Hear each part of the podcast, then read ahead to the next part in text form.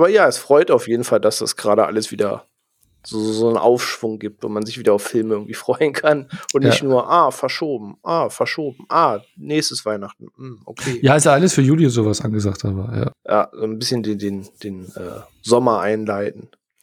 Und äh, ja, ich würde sagen, da sind wir doch beim ganz guten Stichpunkt gerade, oder? Sommer einleiten? Ja, wegen den ganzen Trailern, die jetzt gerade anstanden. Da, ähm, da kommt wieder einiges an, ne? Genau. Und zwar, äh, ja, willkommen zu einer neuen Episode von Ruhe im Saal. Ähm, wir sind heute, puh, ich weiß gar nicht, ob zwei Hände reichen, um äh, diese Runde zusammenzufassen heute. Ähm, genau genommen, wir sind heute in der kleinsten Runde seit Beginn. Ähm, und Prem zwar Premiere, ich, Premiere. Ja, Premiere, genau. Heute im munteren Duo. Hallo Onno. Moin Phil. Ach nee, nee, nee. nee, aber da muss ich mir schon ein paar Mal versprechen, weil wir, äh, das können wir ja erklären, über Sendcast aufnehmen und du hast Phils Account und da steht Phil als Name da, deswegen. Richtig, damit ich Footnotes setzen kann für unseren Podcast, äh, bin ich mit Phils Account dabei. Und äh, ja, man hat uns heute spontan im Stich gelassen, aber das soll uns nicht weiter stören, aber ihr müsst heute mit uns beiden Vorlieb nehmen. Also aus einer moderierten Runde wird ein munterer Dialog. Aber das ist ja auch mal nicht verkehrt. Kann man ja auch mal zu zweit machen, oder? Ja, auf jeden. Und äh, wir hatten gerade schon im Vorfeld drüber gesprochen und äh, das können wir noch mal kurz aufgreifen, dass ähm, filmtechnisch es langsam wieder in äh, ja in die, die Vorfreude einsteigt und ein paar Trailer jetzt erschienen sind die Tage und äh, ich gerade auch einige nachholen musste erstmal, damit ich da überhaupt was zu sagen kann, weil ich die Woche so einfach gar nichts kam und auch feststelle, krass, was die letzten sieben Tage da jetzt alles gedroppt ist an ja, äh, Trailern zu Filmen, die sogar teilweise relativ zeitnah schon erscheinen. Und äh, ja, ist ein gutes Gefühl, dass so langsam mal wieder irgendwas kommt, auf das man sich freuen kann. Gerade mit Finger sind gekreuzt, dass da auch nichts schief geht, aber mit Kinoöffnung am Horizont. Ab Anfang Juli, sagtest du, glaube ich, sind die Pläne. Ja, genau. Also die, die, die Kino-Betreiber, äh, äh, die, da gibt es ja irgendeinen so Verein, diese Vereinigung, Kinovereinigung hier, weiß ich nicht, wie die heißt, aber die haben entschlossen, deutschlandweit ab 1. Juli die Kinos aufzumachen, weil, aber die müssen noch ein bisschen äh, kämpfen mit den Regularien. Also ich folge hier zum Beispiel ein Münchner Kino, das ähm, Veranda und Cadillac Kino, die immer sehr transparent äh, über Facebook kommunizieren kommunizieren, wie gerade der Status ist. Und aktuell wäre es ja zum Beispiel so, auch ab 1. Juli, dass die Kinos nur mit kompletten Mundschutz aufmachen dürften, also auch am Platz. Und das könnten die dann nicht gewährleisten, dass sie aufmachen, weil das Wichtigste am Kino, genau die Snacks und Popcorn wegfällt. Und das ist halt so die Haupteinnahmequelle von Kinos. Und wenn mhm. die Leute beim Schauen nicht snacken können, dann können die, dann lohnt sich das nicht. So. Ist so. Und, ähm, und auch, und auch nochmal zur Erklärung, theoretisch könnten die Kinos ja aktuell, dürften sie ja aufmachen, aber ähm, die Kinos brauchen Vorlaufzeit, um ihr Programm zusammenzustellen, auch neue Filme äh, einzukaufen oder reinzuholen. Sonst müssten sie jetzt aktuell alte Filme zeigen mit den aktuellen Regularien, dass du keine Snacks verkaufen kannst und zwischenzeitlich auch mit Tests, die du dann vor Ort machen musst und sowas. Also es wäre wirtschaftlich nicht lohnenswert und deswegen haben die sich jetzt darauf geeinigt, ab 1. Juli deutschlandweit, dass alle Kinos aufmachen und sie kämpfen noch dafür, dass die Masken im Saal wegkommen, damit die Leute, ähm, die Besucher halt snacken können. Und es ist ja so, dass die Kinos ja auch letztes Jahr schon sehr viel investiert hatten für diese ganzen Lüftungssysteme und das ist eigentlich relativ sicher in Kinoseelen mhm. ist mit mehreren ich glaube, es gab in der gesamten Zeit, also wahrscheinlich, wenn man googelt, findet man jetzt irgendwo den einen Fall, damit man sagen kann, nein, widerlegt. Aber ich glaube, man fand jetzt auch nirgends groß den Fall, dass ein Kino irgendwie jetzt der, der das Spreader-Event war, ähm, nee, in der Zeit, wo offen war. Ne? Nee, überhaupt nicht. Da gab es sogar, äh, ich glaube, kurz bevor die Schließungen war, Ende Oktober war ja die Schließung, hat es mhm. geheißen, dass es weltweit keinen einzigen Fall gab, der aus dem Kino kam. Und das Lustige ist ja, da wurde die Kinos alles dicht gemacht, Kultur wurde dicht gemacht und kurz vor Weihnachten hat es ja geheißen, Kirchen dürfen wir noch. Und da haben die Kirchen Anträge gestellt oder haben teilweise Gottesdienste in Kinosälen gemacht, weil die sicherer sind als die Kirche. Wow, die wiederum aber schließen müssen. ja, genau. Also, weil die eben mit dem Lüftungssystem recht sicher sind, ja. Ja, aber ich freue mich auf jeden Fall, wenn es wieder losgeht. Aber was mir gar nicht so krass bewusst war, also man hat das halt schon immer wieder gehört, aber jetzt, als das in der Corona-Krise aufkam, ähm, hat es das nochmal verstärkt. Mir war tatsächlich nicht bewusst, dass die Snacks halt eine so ja, dermaßen ist, wichtige ja. Einnahmequelle sind.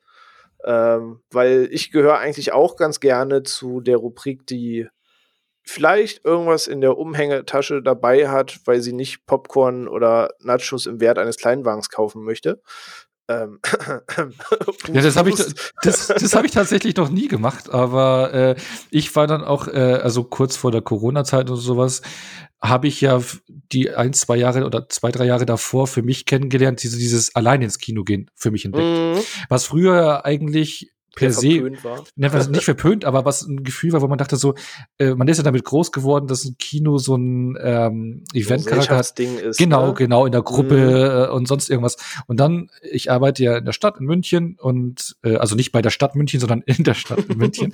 äh, und ähm, da habe ich nach Feierabend einmal relativ kurze Wege in die Kinos und habe dann irgendwann gedacht, so ja, weil immer du willst einen bestimmten Film sehen am Release-Tag oder da und dann immer mit anderen Kumpels äh, äh absprechen. Lässt sich nicht immer verabreden, ne? Ja, genau, hat jemand spontan Zeit, bla, bumm, und nee, ich kann erst nächste Woche und ne, je älter man wird, desto schwerer wird es, ja, wenn alle ja, Kinder ja. haben oder verheiratet sind und Jobs und sowas, da mal einen Termin zu finden. Und dann habe ich irgendwann angefangen, wirklich alleine ins Kino zu gehen und ja, teilweise noch zwei Filme nach Feierabend zu schauen äh, was ich, 6 Uhr, 5 Uhr, 6 Uhr Feierabend gemacht, 6 Uhr Vorstellung rein, dann 8 Uhr Vorstellung rein, dann zwei Filme abends geschaut. Oh, das kenne ich. genau, und da bin ich, ich noch sehr gut. Genau, da bin ich halt aber alleine rein in die Filme, oder beziehungsweise ich hatte eine Kino-WhatsApp-Gruppe, äh, wo wir uns verabredet hatten, da war meistens 8 Uhr, halb neun der Film mit, den, äh, mit der Crew hier, äh, aus, aus, aus, äh, dass man sich verabredet hat, und davor bin ich alleine in den Film gegangen als Vorbereitung, als Überbrückung und dann danach mit, mit Begleitung. Aber auf jeden Fall, ich habe es lieben gelernt, allein ins Kino zu gehen. Und Kann es ist super. Es ist super. Und weil du so mega spontan bist, du kannst genau das anschauen, was, worauf du Bock hast, relativ kurzfristig. Und da ich ja dann teilweise zwei Filme hintereinander geguckt habe, habe ich halt da nie immer gleich Popcorn und sowas geholt, sondern bin der, der sich in einen Film reinhockt, den guckt und dann weitergeht und nichts kauft. Ist eigentlich auch doof fürs Kino dann, ne? Ja, also ich muss tatsächlich sagen, also gerade zum Beispiel Wasser hatte ich halt immer dabei, weil ich kann zehn Stunden im Kino sitzen, ohne was zu essen, das ist kein Ding, aber bei der Luft kriege ich einfach immer trockenen Mund. Das heißt, Wasserflasche Waldpflicht. Aber ich glaube, ich werde tatsächlich einfach im Wissen halt, wie wichtig das jetzt ist und dass wir alle davon profitieren, wenn es halt wieder öffnet, ähm, quasi aus Solidaritätsgründen ähm, auf jeden Fall da auch mal bei den Snacks im Kino zuschlagen, einfach aus dem unterstützenden Gedanken heraus. Ja, es ist tatsächlich mega wichtig. Deswegen sind auch die Preise so hoch, ja. Und ähm, ich glaube auch gerade nach der äh, äh, erneuten Pause ist es wichtig, dass da wieder ein bisschen was reinkommt. Vor allem die Kinosäle können ja auch noch nicht voll besetzt werden. Und ähm, ja, das sind halt auch alles. Wird so äh, oder so ein holpriger Start, ne? Genau, genau. Also Selbst wenn man es äh, den bestoptimalen Weg macht, sind es halt immer noch ein paar Stolpersteine. Genau, also letztes Jahr auch, wo die Kinos zwischenzeitlich offen hatten, war das ja auch so, dass es gerade so ein Plus-Minus-Geschäft war, meine ich. Also ähm, mm. von daher. Also ich muss auch sagen, ähm, wir leiten auch gleich über ähm, zu dem Thema, dass wir, ja genau, kurz drüber sprechen wollten, dass es sich sogar richtig lohnt, wenn das Kino aufmacht, weil da einige Filme am äh, Horizont gerade stehen, sogar stellenweise halt zur Öffnung des Kinos. Aber weil ich halt noch ganz kurz abschließend sagen muss, ist halt, ähm, ich war zweimal im Kino während der Corona-Zeit äh, mit meiner Freundin, als die eben wieder geöffnet waren. Und da hatten wir halt einmal ganz Akimbo gesehen. Gut, das war jetzt fairerweise vielleicht auch nicht der Publikumsmagnet, der das Mainstream-Publikum in die Seele zieht. Ähm, aber da saßen wir trotzdem zur besten Zeit, ich glaube, mit acht, vielleicht neun anderen Leuten im Saal. Also es war schon sehr, sehr, sehr leer. Und ein ähm, paar Wochen danach waren wir dann zu Tenet im Kino, der, glaube ich, auch ja donnerstags dann anlief. Und wir waren Freitag oder Samstag direkt Startwochenende irgendwie um 17 oder um 20 Uhr im Kino. Und da saßen halt auch keine 20 Leute im Saal. Also, obwohl die Möglichkeit da war und das war auch schönes Wetter und alles, da kann ich mich noch bestens dran erinnern, war es halt auch so, dass viele die Chance halt auch nicht genutzt haben. Ne? Also, sei es, weil es ihnen noch zu mulmig war. Also, ich muss selbst sagen, dass ich schon bisschen Bauchweh hatte, weil man ja so wirklich alles gemieden hat, was ging. Aber im Kino hat man dann gemerkt, dass sie das halt wirklich sehr pflichtbewusst umsetzen und von daher war das auch in Ordnung. Aber ähm, da bin ich halt gespannt, ob die jetzige Öffnung ähm, ja wieder mehr Leute zieht und auch in der Mentalität mehr ist mit, wir haben Möglichkeiten, uns besser zu schützen. Die Seele sind darauf gut vorbereitet und äh, ja, kommen dann hoffentlich wieder auch ein paar mehr Leute in den Saal. Ja, du hast ja jetzt mehrere Leute, die dann schon geimpft sind und ich denke mal, da fühlt man sich sicherer und da, die werden wahrscheinlich schon eher ins Kino rennen dann. Hoffen wir, hoffen wir. Aber ähm, ja, was erwartet uns im Kino, wenn es öffnet? Äh, du hast schon gesagt, wir haben es gerade im Vorgespräch erwähnt. Ich weiß gar nicht, ob die Aufnahme schon lief. Ich glaube noch nicht. Dass zum Beispiel, was wir schon mal als Thema in unserem Podcast hatten und dann auch endlich für die breite Masse zu schauen, wahrscheinlich relativ zeitnah zur Eröffnung äh, Godzilla vs. Kong in die Seele kommt. Mhm wo ich äh, fairerweise sagen muss, ich kenne ihn zwar schon, aber wenn der auf die Leinwand kommt, ähm, ziehe ich dafür nochmal ein Ticket, weil wir hatten das schon damals in unserem Podcast gesagt, eigentlich ist diese Action für die Leinwand gemacht. Ja, da, da werde ich auch auf jeden Fall reingehen, ja. Ähm, also da ist schon mal mein Ticket safe. Und äh, ja, ansonsten sind jetzt ein paar Trailer erschienen ähm, diese Woche über Filme, die einer auf Amazon erscheint. Ich glaube, der soll nicht ins Kino kommen, ne? Der Tomorrow War, der neue Amazon Prime-Film. Genau. Ähm, aber genau, lass uns da doch mal kurz drüber schnacken. Da habe ich gerade mal den Trailer nachgeholt, nachdem du mich darauf aufmerksam gemacht hast. Chris Pratt in einem Science-Fiction-Action-Film, der ein bisschen wirkt wie eine Mischung aus Edge of Tomorrow und Terminator, wenn man mich fragt. ja, Edge of Tomorrow und ich musste auch, äh, weiß auch nicht warum, vielleicht weil er am Anfang so eine Siedlung in den Trailer sieht, irgendwie an Krieg der Welten denken. Ich weiß auch nicht warum. Ja, er hat so, so Versatzstücke, ne? Also mhm. deswegen Terminator auch mehr so, weil es kommt etwas aus, die aus der Zukunft, das dir sagt, pass auf, so viel Zeit habt ihr nicht mehr, bevor die Erde untergeht, also müssen wir uns jetzt vorbereiten. Das äh, kommt einem ein bisschen bekannt vor. Aber äh, ich muss sagen, ähm, der Trailer ist für mich so dass das typische Kopf-aus-Programm, das ich manchmal nach Feierabend brauche, wo ich gar nicht zu viel nachdenken möchte. Und da darf das gern Krieg der Welten, trifft Battleship, trifft Terminator, trifft Edge of Tomorrow sein. Auf jeden Fall, aber jetzt mit Chris Pratt, den ich ja äh, vor Jahren gerne gesehen habe und mittlerweile nicht mehr, muss ich sagen. Ja, stimme ich, stimme ich fast äh, bedingungslos zu. Also ich kenne ihn noch aus Park and Recreation Zeiten, was halt alles sehr witzig war.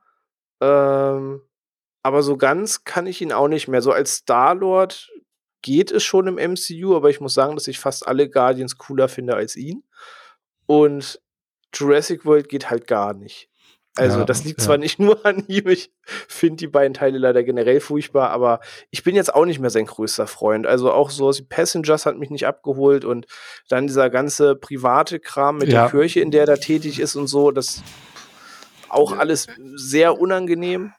Ja, äh, äh, sehr unangenehm bis No-Go eigentlich, ne? Also. Richtig, richtig. Man weiß immer nicht, wie tief sind die Leute da drin, aber ich denke mir, selbst wenn du irgendwie nur Mitglied bist, ohne viel äh, damit denen zu schaffen zu haben, dir ist ja deren Mindset bewusst. Und in dem Moment, wo du das vertrittst, stehst du da in irgendeiner Form hinter. Und das geht dann halt wiederum halt gar nicht. Ähm, schwierige Diskussion, sage ich mal. Ja, aber ja meide ich auch immer, wenn es geht. Aber ja, kann man sich wahrscheinlich trotzdem anschauen, sieht auf jeden Fall sehr solide aus. Aber ähm, viel, viel spannender ist, äh, dass der Trailer zu Last Night in Soho erschienen ist, der jetzt nicht direkt zum Kinostart in die Kinos kommen soll, sondern ich sehe gerade, es angepeilt zum 11. November, aber ein neuer Edgar Wright-Film. Und äh, ich glaube, ich kann mir sicher sein, du bist ja auch Edgar Wright-Fan, oder? Ja, also äh, ich mag seine Filme äh, eigentlich bisher alle. Der hat da ein verdammt hohes Niveau, finde ich. Also da gibt's eigentlich gar keinen äh, Schwenker ganz nach unten hin, wo du sagst, was für ein, was für ein äh, Rohrkrepierer. Also das hat er nicht drin und vor allem ähm, wie sieht er jetzt ein komplett anderes Genre an, und zwar das Horrorgenre. Und schon vorab, bevor der Trailer war, äh, schon so die Eckdaten, die man vom Projekt gelesen hatte, welche Darsteller dabei sind und wo es thematisch hingeht, war ich eigentlich schon hooked. Ja, und jetzt kam halt der Trailer raus, der mich gleich noch mal mehr gehuckt hat. Ja, muss ich auch sagen. Ich habe den auch gerade das erste Mal gesehen und ja, es geht in die Horrorschiene. Man selbst wenn man mehr verraten wollen würde, man kann ja noch gar nicht so viel verraten, weil so richtig erklärt wird es einem nicht, sondern es ist ja mehr so ein Stimmungsbild-Trailer, der so ein bisschen zeigt, wo die Reise hingeht. Aber auch auf jeden Fall Bock drauf. Ähm, aber ja, was haben wir ansonsten noch, ohne uns lang in den Trailern zu verlieren? Wir haben über Stowaway gerade noch kurz ähm, gesprochen im Vorgespräch, wo jetzt der Trailer raus ist. Science-Fiction-Film mit Anna Kendrick, bekannt aus Pitch Perfect, oder ähm, Tony Collette aus Hereditary.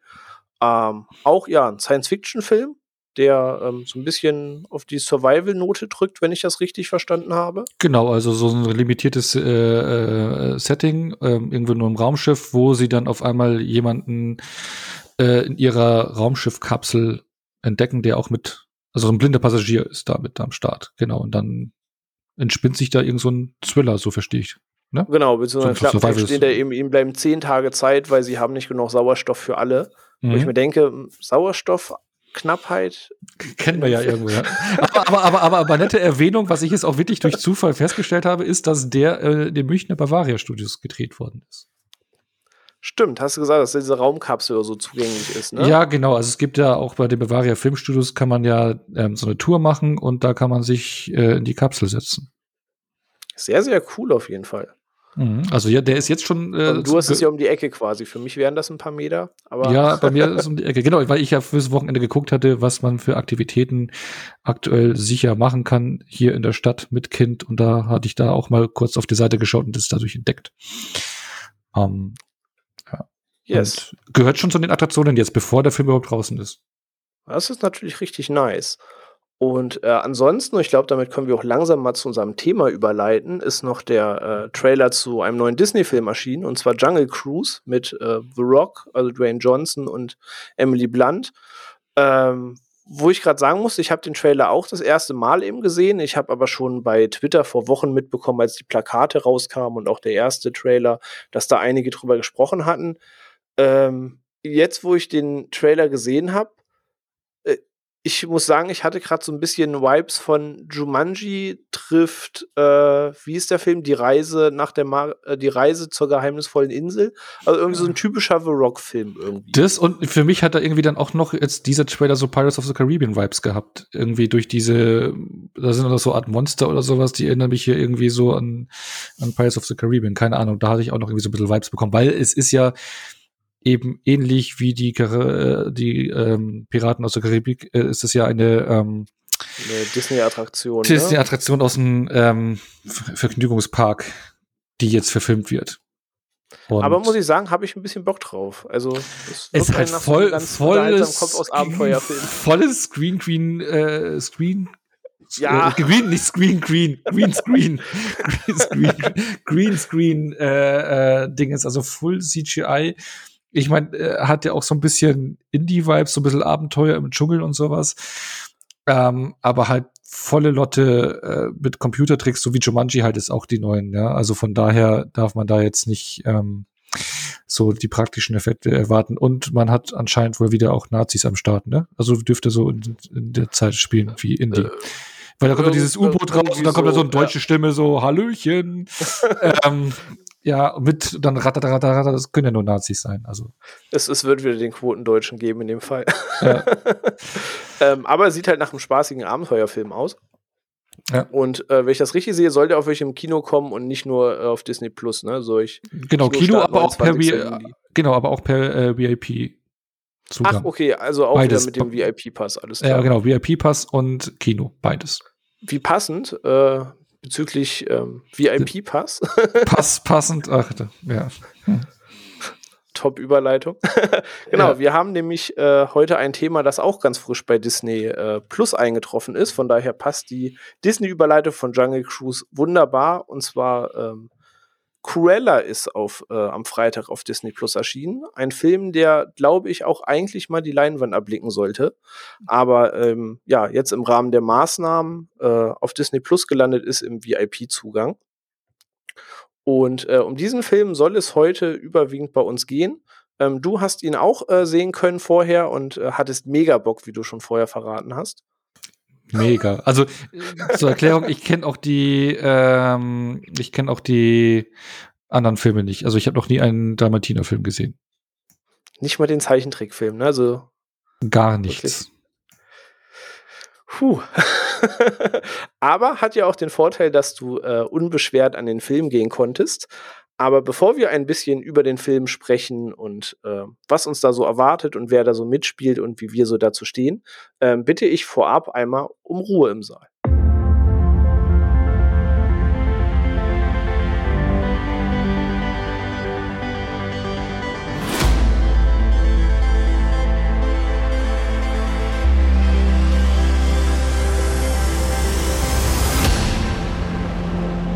So, da sind wir wieder. Und äh, wie eben angesprochen, wird es heute um den Film Cruella gehen. Aber bevor wir über den ähm, Film sprechen und dazu kommen, wie wir den finden, vor allem Onno weiß noch nicht, wie ich den Film finde, weil ich habe ausnahmsweise, obwohl ich der bin, der sich immer ganz gerne mal verplappert, äh, noch nichts gesagt bezüglich meiner Meinung zu diesem Film.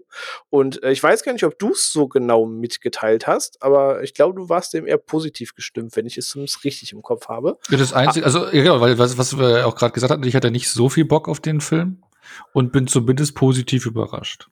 Aber ja, von dem, wo ich herkomme, ist es jetzt auch nein. du, du, konntest zumindest sehr unbetucht quasi an die Sache gehen.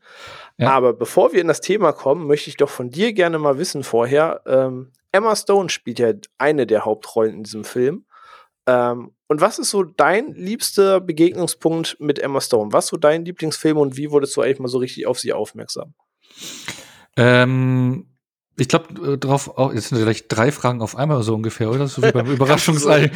also grob zusammenfassen. genau. Äh, ich glaube, äh, der erste Film, ich glaube, das dürfte bei den meisten gewesen sein, war wirklich Zombieland, oder? Bei mir, wann kam der? 2009 oder so? Da war sie ja auch noch recht jung. Ich glaube, das mhm. war der erste Film. Also da ist mir auch nicht richtig bewusst aufgefallen, dass ich sagte, oh ja, coole Schauspieler. Oh, ein Emma Stone-Film. ja, genau, oder ein Emma Stone-Film oder wie es auch jetzt nicht so äh, ins Auge gesprungen. Aber wo ich sie wirklich gern mochte, war Crazy Stupid Love mit Ryan Gosling. Da hat sie ja schon auch verdammt gut mit ihm harmoniert. Ähm, ja, auf jeden Fall. Da, da, den Film fand ich, finde ich, oder finde ich generell sehr gelungen, sehr witzig, ähm, hat einen tollen Humor und die beiden sind da wirklich äh, ja ein tolles Leinwandpärchen und das war so der Film, wo sie sich bei mir so ins, mehr ins Bewusstsein gespielt hatte und darüber hinaus gleich wieder Ryan Gosling mit dabei mag ich ja ganz gerne La La Land ja also ähm, wo die beiden ja wieder ein Pärchen sind den ich bisher nur leider nur einmal im Kino gesehen habe. Die Heimkino äh, ähm, Watch, der fehlt mir noch. Ähm, aber oh, den krass. Also nur einmal gesehen im Kino und im Heimkino noch nicht, aber das fehlt mir noch. Aber ich mochte den Soundtrack, ich mochte da auch das Spiel von den beiden, die Performance von den beiden. Also, mhm. nee, das sind so die, die Filme, wo ich, glaube ich, auch als erstes dran denke, wenn ich an Emma Stone denke. Okay, das ist spannend. Eigentlich äh, brauche ich schon fast gar nicht mehr antworten, weil ähm, es ist eigentlich bis auf einen Film, der mir vielleicht ja noch zwischengekrätscht ist, eigentlich eins zu eins meine Antwort. Ähm, ich musste auch kurz grübeln, wann ich sie so wirklich bewusst wahrgenommen habe und das müsste eben entweder Superbad oder Zombieland gewesen sein. Ah, super, ich weiß halt ah, nicht, Superbad, Film, stimmt, ist ja auch dabei, stimmt. Ich weiß halt nicht, welcher Film zuerst war. Ah, ähm, stimmt. ich, ich habe die in meinem Zeitgedächtnis liegen die beide in einem ähnlichen Zeitraum. Ja, ja, ja. Super könnte es auch sein. echt ein, zwei Jahre dazwischen oder so. Aber für mich war das so eine Zeit, als ich die gesehen habe, auf jeden Fall. Und das müssten so meine ersten Berührungspunkte mit ihr gewesen sein. Ja, Superbad, glaube ich, könnte es auch fast gewesen sein. Weil Superbad, ey, ich weiß nicht, wie oft ich diesen Film gesehen habe und ich lache einfach immer wieder dabei. Superbad, einfach ganz großes Kino. Ähm, auch wenn Emma Stone natürlich noch mehr eine Nebenrolle spielt und jetzt nicht der Hauptakteur des Films ist. Ähm, aber ja, ansonsten, was du gesagt hast, Crazy Stupid Love, kann ich halt auch unterschreiben. Und man muss zu mir wissen, ich bin eigentlich ein ziemlicher Rom-Com-Muffel. Also ich kenne so die, die Genregrößen und alles, was man quasi mal gesehen haben muss in diesem Sektor. Aber ich bin jetzt wahrlich nicht der Mensch, der aufschreit und sagt, yes, eine neue Rom-Com. So, wirklich nicht. Aber Crazy Stupid Love ist wirklich ein sehr charmanter Film. Ja, der macht's halt wirklich gut, finde ich. Auch so dieses, dieses Rom-Com-Genre. Also, ja es ist halt, okay, ja, ich mag Superheldenfilme. Ich darf jetzt nicht sagen, dass Rom-Com-Filme immer nach dem gleichen Schema ablaufen. da muss ich vorsichtig sein. Ja, aber ich finde, ich, weißt du, äh, jetzt kommt, äh, es kommt die sensible Seite von mir. Nee, aber äh, ich hatte mal schon, äh, bei, bei so einer Rom-Com, finde ich, ist das Wichtigste das Leinwandpärchen. Ne? Ja, das, das und, stimmt. Und, und ich finde, bei, bei einer, bei einer Rom-Com musst du dich mit verlieben. Ja. Wenn du weißt, ja, was ich meine. Weißt, also du musst ja, dich, also. Ja, ich, ich verstehe dich. Also du, du, dieses, dieses, äh, äh, dass du so mit dabei bist, so, so mitfühlst, so, äh, weil es so geht die ja immer. Die Energie so, muss überspringen und ja, du musst genau. auch wollen, dass du den Underdog will und nicht den schmierigen Anzugtypen. Genau das, ja. ja, aber das, das schaffen die beiden halt ähm, wunderbar. Genau. Und ähm, du hast das Beispiel ja aufgezählt gerade, sie schaffen es halt sogar zweimal. Weil äh, theoretisch gäbe es jetzt sogar noch Gangster Squad, theoretisch haben sogar dreimal geschafft. Stimmt. Ähm, ja. ah, den also habe ich schon wieder vergessen, ja. Auch zu Recht, ey. Obwohl ich Mafia-Filme mag und viele Darsteller, aber reden wir nicht über Gangster Squad, krieg ich schlechte Laune. Ähm, zum Glück ist Phil nicht da. Ich weiß, dass Phil den, glaube ich, überraschend stark findet. Äh, ja. ja. Grüße an der Stelle an Phil. Aber La La Land musst du halt echt noch mal gucken. Also noch mal, ja, ich will ihn noch mal gucken. Ja, ich habe ihn im Kino gesehen und ich will ihn halt noch mal. Ich, ich liebe den Soundtrack, habe ihn dann auch auf Spotify gehört. Ähm, auch die Performance von den beiden. Klar, ich habe dann von Leuten gelesen. Also ich bin ja nicht so Musical Game drin. Also eigentlich bin ich, ich auch, kein, groß, kein großer Musical-Film-Fan. Ähm, kenne mich da nicht aus und schaue ich eigentlich auch nicht gerne. Aber ich finde, der Film hat es geschafft, das wunderbar auch für die Musical-Muffel aufzubereiten, das, das ganze Thema. Genau das, weil ja. ähm, ich bin halt auch kein Musical-Freund. Die nächste Confession, erst keine Rom-Coms, dann keine Musicals. Ich warte nur drauf, dass meine Freundin neben mir mich gleich haut. ähm, aber zum Beispiel ähm, durfte ich mal äh, Moulin Rouge mitgucken, wo ich mich sehr, sehr lange vorgedrückt habe. Und mir gibt das halt einfach gar nichts. So, ich, ich, ich sehe das, noch, aber, ja. ich, ich sehe das Handwerk darin und das ist auch alles super duper toll, aber ich fühle das halt einfach nicht. Und Musicals finde ich daher auch immer generell ganz, ganz schwierig. Das einzige Musical, weil ich wirklich freiwillig häufiger geguckt habe, war Sweeney Todd. So, aber das fand ich also war für mich auch ein bisschen äh, anstrengend dann eigentlich irgendwann. Ja. Aber der Soundtrack war es halt. Ich mochte bei, ja. also A, Sweeney Todd erschien so in der Hochphase meiner Jugend-Edginess. So, das ist der eine Punkt. Und das andere ist halt einfach so Tim Burton und Soundtrack und so. Ja, das hat für mich äh, die Optik und sowas, ja, ja. Richtig, richtig. So, das schlug voll ein. Aber La La Land habe ich zweimal im Kino gesehen einmal mit meiner Freundin zusammen und danach haben wir noch mal die Mutter meiner Freundin äh, mit ins Kino geholt und da habe ich den dann noch mal im Kino gesehen, glaube eine Woche später, habe in dieser ganzen Zeit echt häufig den Soundtrack gehört und ich glaube den noch ein oder zweimal zu Hause gesehen und wer weiß, wie ich äh, zum Musical stehe, weiß, dass das halt sehr, sehr untypisch ist. Aber du sagst es, dieser Film hat es irgendwie geschafft, auch Musical-Muffel irgendwie diesen äh, ja, Film schön zu machen. Und ich ja, kann den echt immer wieder schauen. So ja, weil die Übergänge super äh, sind. Also du hast, der, der ist halt nicht so, der wird nicht durchgesungen, sondern ähm, da hast du immer so kleine Gesangspassagen und dann geht's über in normale Dialoge, fühlt sich dann wie ein normaler Film an und dann wird's wieder ganz smart mit Richtig, eingebaut. aber ein Dialog Diese, darf halt auch mal ein Dialog sein und nicht, genau, dass genau. alle tanzen und springen ja, und 18 genau. Statisten und tanzt das Bild. Aber die Übergänge sind auch super und ich finde auch die Performance von den beiden toll, auch wie sie singen und wie sie tanzen. Ich meine, klar, ich habe Stimmen hier und da gehört von Leuten, die äh, die absoluten Musical Cracks sind und die sagen, dass die Scheiße singen und Scheiße tanzen. ähm, aber für mich als Musical Muffel langt's. Ich wollte gerade sagen, also ich, ich war halt zufrieden, vor allem ich finde ihn aus technischer Sicht auch so beeindruckend. Es gibt halt diese eine Szene, wo die da äh, am Hügel sind im Mondschein. Genau, und, die, äh, die ist super. Genau, die Szene ist halt super und die ist halt wirklich komplett im One-Take gedreht. Und da hatte ja. ich halt mal ein bisschen Making-of und so zugesehen. Also auch so aus technischer Sicht, ähm, wo ich mich danach mit beschäftigt habe. Ich finde den rundum schön. Ich lasse da tatsächlich, ich verstehe jeden, der sagt, nee, hm, kann ich nicht, Musical ist nicht meins, aber bei mir ist der Funke trotz der Abneigung tatsächlich komplett übergesprungen. Ja. Nee, also, gehe ich, geh ich, voll, geh ich voll mit.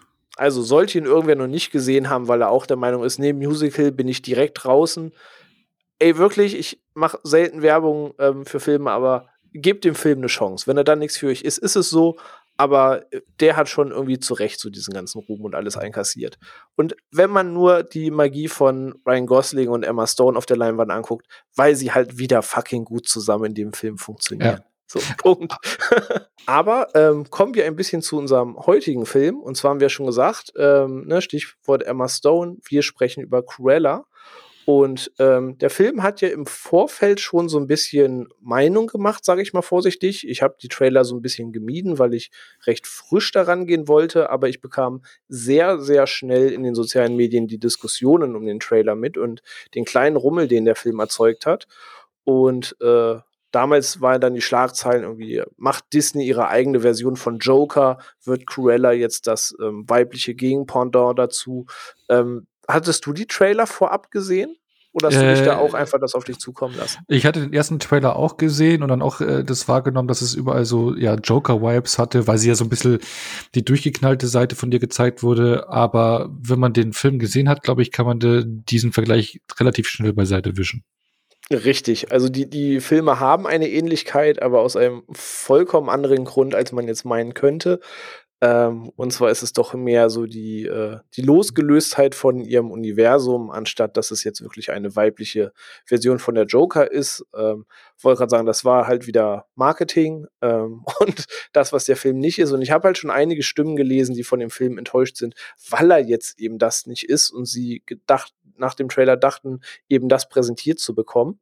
Ähm, von daher werden wir auch, glaube ich, heute noch ein bisschen drüber sprechen, was der Film eigentlich ist, für wen der Film eventuell ist und ähm, ja, vertiefen das ein bisschen. Aber vielleicht sollten wir einmal kurz ähm, sagen, worum es in Cruella geht. Ähm, klar, sie ist die Bösewichtin von ähm, 101 Dalmatiner. Ich glaube, selbst, ne, wir haben das beste Beispiel gerade dabei mit dir. Selbst als jemand, der die Filme nie gesehen hat, ist ja, glaube ich, zumindest rein der Name Cruella de Vil wahrscheinlich ein Begriff, oder? Ich glaube, der Name hatte mir an sich nichts äh, gesagt, aber ich glaube auch vorab hieß es überall der neue, der Cruella, der Trailer und nicht so, ja, was, wer? Hab dann den oh, Trailer okay, gesehen. Krass. Und dann habe ich nur den, Tra den Trailer gesehen, ach, das ist doch die Tante aus diesem Dalmatiner-Film. Äh, okay, aber ich, aber ich finde, Disney-Bösewichte haben immer diesen Darth Vader-Faktor, dass selbst wenn du es noch nie gesehen hast, du eigentlich so grob weißt, ah ja, Moment, Moment. Nee, nee, äh, bei mir war, kam das dann eher über das Optische. Der Name hatte mir nichts gesagt. Aber es ging auch bei Maleficent so.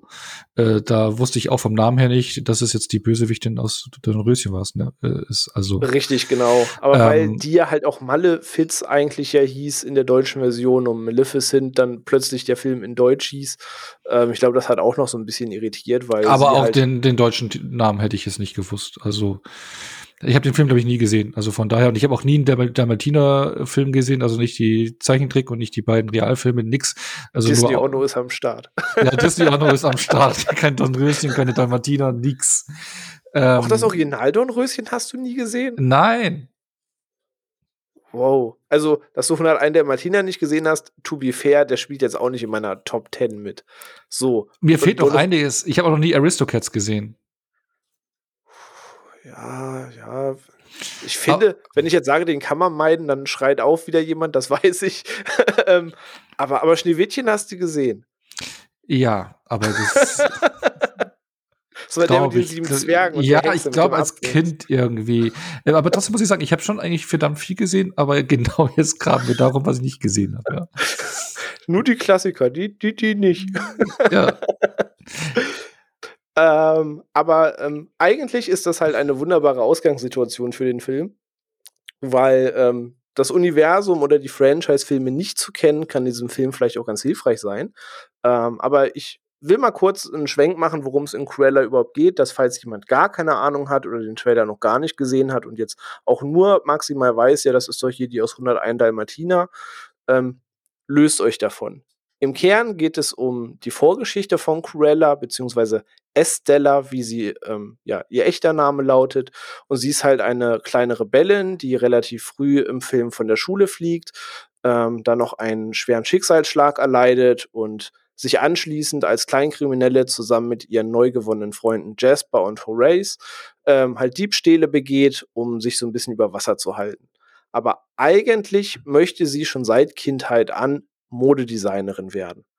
Und ähm, der Film selbst spielt halt so in den 70er Jahren in Großbritannien, sprich der Hochzeit der Punkrock-Ära mit Bands wie The Clash, Sex Pistols und ähm, wer dort alles damals aufgestiegen ist. Und auch das spielt eine kleine untergeordnete Rolle später im Film. Und ähm, sie selbst kriegt halt durch eine glückliche Fügung und ein bisschen Schieberei ähm, eines Tages einen Job bei der Baroness von Hellman, gespielt von Emma Thompson, die andere starke Emma in diesem Film. Und ähm, daraus entsteht halt ein Duell, ein kleiner Modekrieg und ein kleiner Machtkampf zwischen ähm, Estella, später Cruella werdend, und eben dieser Baroness. Und das ist eigentlich der Dreh- und Angelpunkt dieses Films. Und nicht, wie ihre Dalmatiner-Abneigung kommt, nicht, dass sie damals schon welche gejagt hat, sondern es geht eigentlich ganz klar um das Duell dieser beiden. Genau, und äh, dieses Duell hat ja ganz, ganz, ganz, ganz klare Parallelen zu einem anderen Film aus dieser Branche, ne? Man könnte sagen, der Film erinnert sehr stark an Der Teufel trägt Prada, ähm, mhm. ähm, den ich extra noch mal in Vorbereitung sogar geschaut habe, weil ich da ähm, gemerkt habe, ich habe nur noch ganz verschwommene Erinnerungen und habe den dann Donnerstag oder Freitag, nee, Donnerstag war es noch mal geguckt.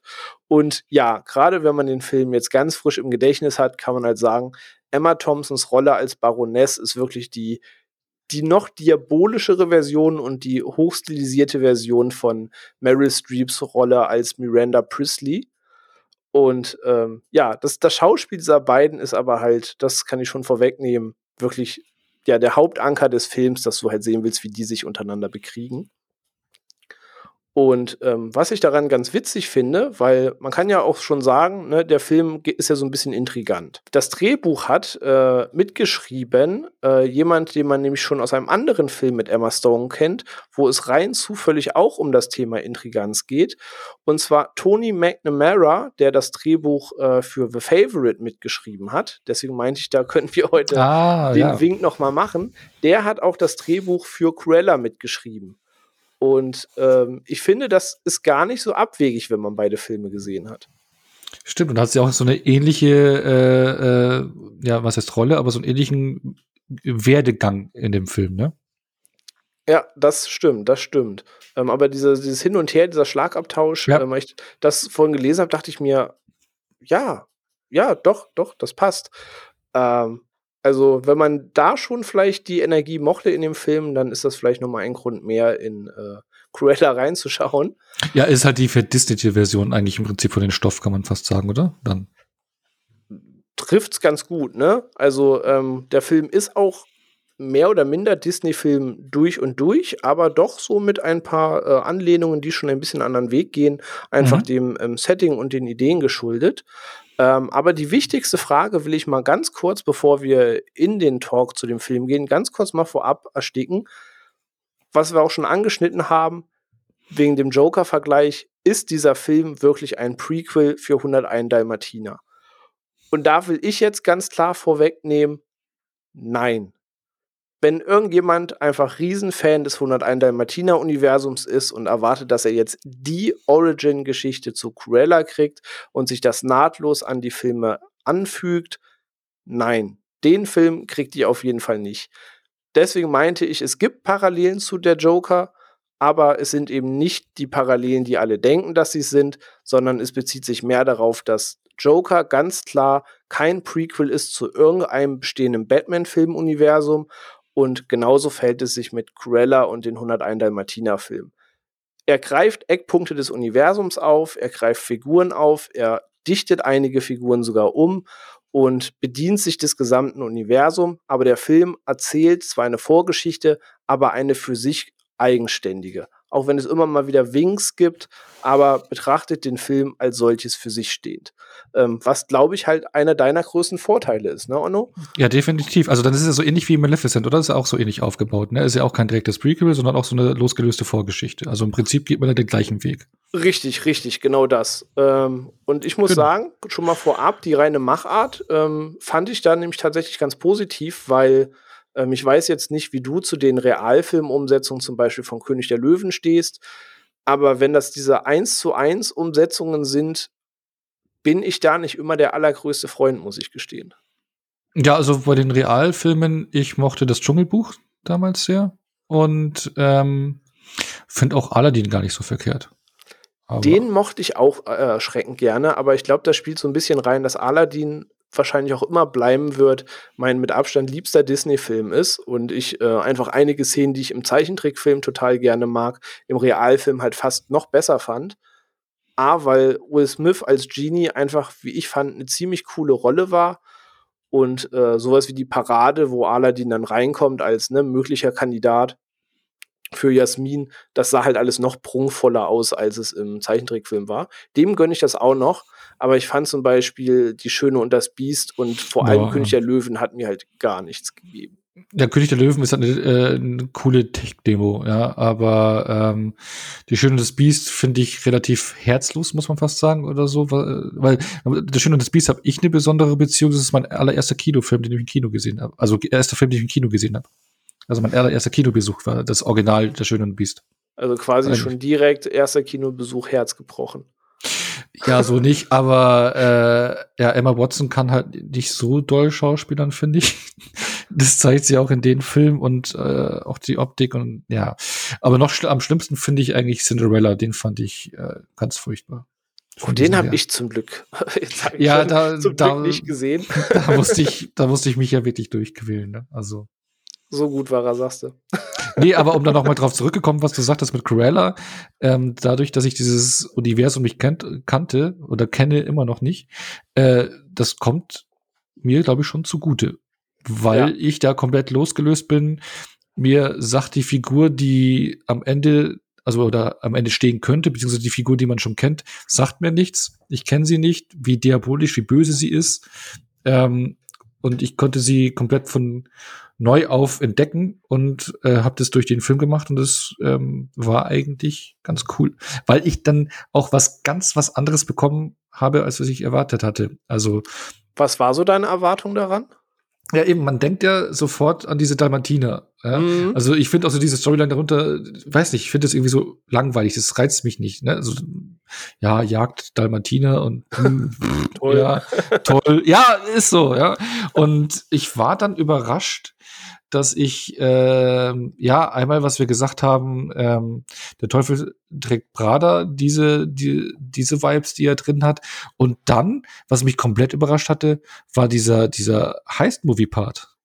Also der ja. fühlt sich ja immer wie so ein Heist-Movie an. Ja? Und das fand ich ja wirklich spannend da, das auf jeden Fall. Ähm, also generell, der Film war auch was anderes, als ich erwartet hatte. Ich habe halt echt nur durch den ersten Trailer durchgeskippt und mir so halt so diese paar Eckpunkte und Bilder angeguckt mit, ja, okay, krasses Kleid, okay, übergeschminkt, die typische Cruella-Frisur, hm, alles klar, Origin-Story und damit war es im Kopf für mich auch fast schon durch und dachte mir, alles weitere siehst du, wenn es soweit ist. Und ähm, dann hattest du ja schon die, die Mega-Stimmung in der Gruppe gemacht mit, uff, ja, bin da eigentlich nicht so drin in der Welt und auch eigentlich nicht so Bock. Und ähm, dachte mir auch so, naja, ich, hab, ich hatte dann schon ein bisschen Bock, aber lasse ich mich mal überraschen. Aber ähm, richtig, der Film ist doch was ganz anderes und äh, was mich auch so ein bisschen erinnert hat, ähm, da steckt ja auch ein Regisseur hinter, den man schon mal gehört hat vielleicht, und zwar Craig Gillespie. Ich hoffe, ich spreche deinen Nachnamen richtig aus. Ähm, der hat eben vor diesem Film Itonia gemacht. Ja, der ist auch gut. Ähm, und da hat er auch so ein bisschen das Element übernommen, was so diese Sprecherrolle mhm. angeht in dem Film. Das hat mich da so ein bisschen dran erinnert. Und ähm, richtig, der Film hat eben so Heist-Elemente in sich. Er hat diesen Modekrieg-Elemente eben in sich, die so ein bisschen an Teufel trägt Prada erinnern. Und ähm, hat generell eine ziemlich frische Dynamik, wie ich fand, ähm, da der Film auch viel mit Audio und so spielt. Da will ich gleich auch nochmal äh, mit dir drüber sprechen. Ähm, aber richtig, der, der Film hat ein angenehmes Tempo und äh, viele Elemente, die man jetzt vielleicht nicht in so einem Film vermutet. Ja, auf jeden Fall. Und der, ich meine, der hat eine ordentliche äh, Laufzeit auch, ne? Ich glaube 132 Minuten oder sowas. Mhm. Äh, ähm, etwas über zwei Stunden sogar noch, ja. Ja, genau. Und ähm, aber merkt man eigentlich fast gar nicht. Wie du sagst, auch ein gutes Tempo. Es passiert immer was Interessantes, wobei ich sagen muss, dieser Einstieg ist schon typisch. Also ist es so, ähm, also um als sie noch Kind ist, meinst du? Ja, ja, so dieses typische, so diese diese verschiedenen Phasen im Leben so durchzugehen und äh, wird dann Waisenkind und bla, zack, zack, zack, durchgehend ist jetzt so eine, auch so eine typische Geschichte, was man schon häufig gesehen hat. Und um eins vorwegzunehmen, also für mich sind der Anfang und gerade das Finale oder der Weg, äh, der letzte Part so wirklich das Schwächste am Film. Ja, also so, weil das wirklich Schema F ist, aber dazwischen hat er richtig tolle Sachen.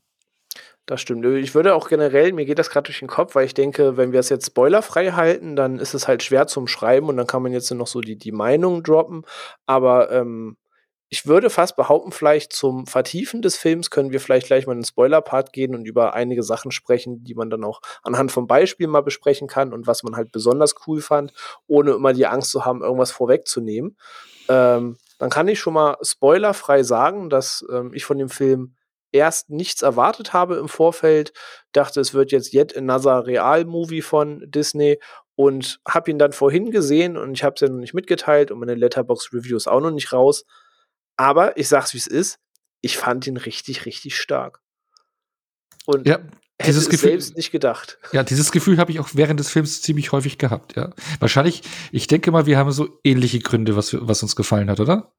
Ich schätze fast. Darauf will ich äh, nämlich das jetzt nämlich vertiefen. Deswegen bis hierhin, wir mochten den ja, Film weil, weil, weil, eine, Ich glaube, ja. eine Sache kann man auch spoilerfrei noch sagen, was halt formidabel ist und das wurde auch schon kurz zum Start des äh, Films bekannt. Äh, da hat man ja hier und da schon Spotify-Listen durch Twitter durchs Netz gehen sehen. Der Soundtrack ist halt Bombe. Der Soundtrack ist richtig Bombe, auf jeden. Da sind halt wirklich von Queen über Supertramp, über Ike und Tina Turner bis hin zu Gott, was da noch alles mit drin ist. Äh, eine Neuaufnahme von Florence and the Machine von einem Track, der eigentlich aus dem Original-Disney-Film kommt. Ähm, der Soundtrack ist halt richtig, richtig nice. Und ich habe da schon gesagt, wenn der Film im 70s Great Britain Punkrock-Ära spielt, darf die Band nicht fehlen. Und auch das nehme ich vorweg. Ja, auch The Clash kommt in diesem Film vor. ja, nee, es ist wirklich, und es, die Songs, ich meine, es ist relativ häufig, äh, dass immer wieder ein be bekannter Song äh, mm. kommt. Also wirklich so, fast so zack, zack, zack, geht man durch. Aber die Songs passen halt auch immer zu den Szenen. Ja, also wirklich, da hast du Szenen und mit dem Song unterlegt, fetzt es einfach. Ja, ich habe auch tatsächlich sofort danach bei Apple Music mir äh, von Disney die Soundtrack-Playlist abonniert und ähm, werde die auch sicher morgen ähm, während der Arbeit hören, weil da waren halt einfach Tracks bei ähm, halt viele bekannte Artisten, aber halt auch nicht die typischen A- oder B-Songs, sage ich jetzt mal vorsichtig. Ähm, das heißt, es ist jetzt nicht der Film, wo zum 80.000. Mal Don't Stop Me Now von Queen läuft. Genau, das ist mir auch gefallen. Genau, äh, das war sogar bei mir. Ich glaube, ich kannte den Queen-Song gar nicht und dachte nur so, die Stimme kenne ich doch, ist doch Freddie Mercury. Also, äh, weil ich bin da nicht so deep drin im Queen-Game, kenne halt eigentlich, glaube ich, auch nur hauptsächlich die bekannten Sachen. Aber ähm, eben, es sind nicht nur die äh, Songs, die jeder kennt drin. Richtig, also deswegen auf Soundtrack-Ebene und Audio ist halt generell ja irgendwie eine wichtige Rolle in so einem Film, gerade zu den Szenen, wo es aufkommt, da der Soundtrack richtig, richtig cool. So, das können wir auf jeden Fall Spoiler weg vorwegnehmen. Ähm, aber ansonsten würde ich tatsächlich einfach jetzt, ja, frei über den Film sprechen, ähm, auch gerne Beispiele nennen und da wird jetzt nicht alles 100% Spoiler sein, aber wer wirklich so gut wie nichts wissen will, den Film einfach vorher schauen möchte, ähm, würde ich an der Stelle sagen, kann man hier ganz klar sagen, ist so das Ende des Spoilerfreien. Ähm, der Film macht eine gute Zeit, hat einen coolen Soundtrack, geht mit über zwei Stunden aber erstaunlich schnell vorbei ähm, und ist halt, wie gesagt, guckt ihn losgelöst und nicht als ähm, Vorgeschichte zu 101 Dalmatiner, denn das funktioniert einfach nicht. Und wieso und weshalb das nicht funktioniert und ähm, was wir besonders cool daran fanden, da würden wir dann halt jetzt einfach weiter drüber sprechen. Ähm, und ja, Onno, dann will ich doch mal einfach, ich würde mal, bevor wir so ein paar Punkte abarbeiten, vielleicht einfach mal frei rausfragen, äh, was war so dein Highlight in diesem Film? Wo du sagst, okay, das, das war cool. Ich glaube am besten, ähm, du hattest ja von äh, auch schon angeschnitten, dass die beiden Damen sich ja dann ja einen Modekrieg äh, geben, die beiden, ne? Also ja. Ähm, und sich übertrumpfen wollen. Und da sind Ideen dabei, wo Cruella ähm, so Auftritte inszeniert, die sind richtig geil. Also, ähm, wo sie mit ihren beiden äh, Kumpels, Kumpels mhm. genau da vorfährt und die Show der anderen stiehlt äh, und ähm, da Auftritte hinlegt, die musikalisch, inszenatorisch einfach richtig mega sind. Also die, das hat mich am meisten gecatcht, glaube ich. Okay, ich, ich habe also, schon ähm, geahnt, dass uns da ähnliche Punkte nämlich äh, gefallen haben dran. Weil ähm, du, du sagst es, ähm, ja, es gibt halt Momente, wo, also wir haben ja gesagt, Cruella arbeitet eben für diese Baroness als Stella und ähm, sie kriegt auch schnell mit, die Baroness, dass sie eben großes Talent hat, dass sie eben von Schnittmustern, vom Mode und alles eine Ahnung hat.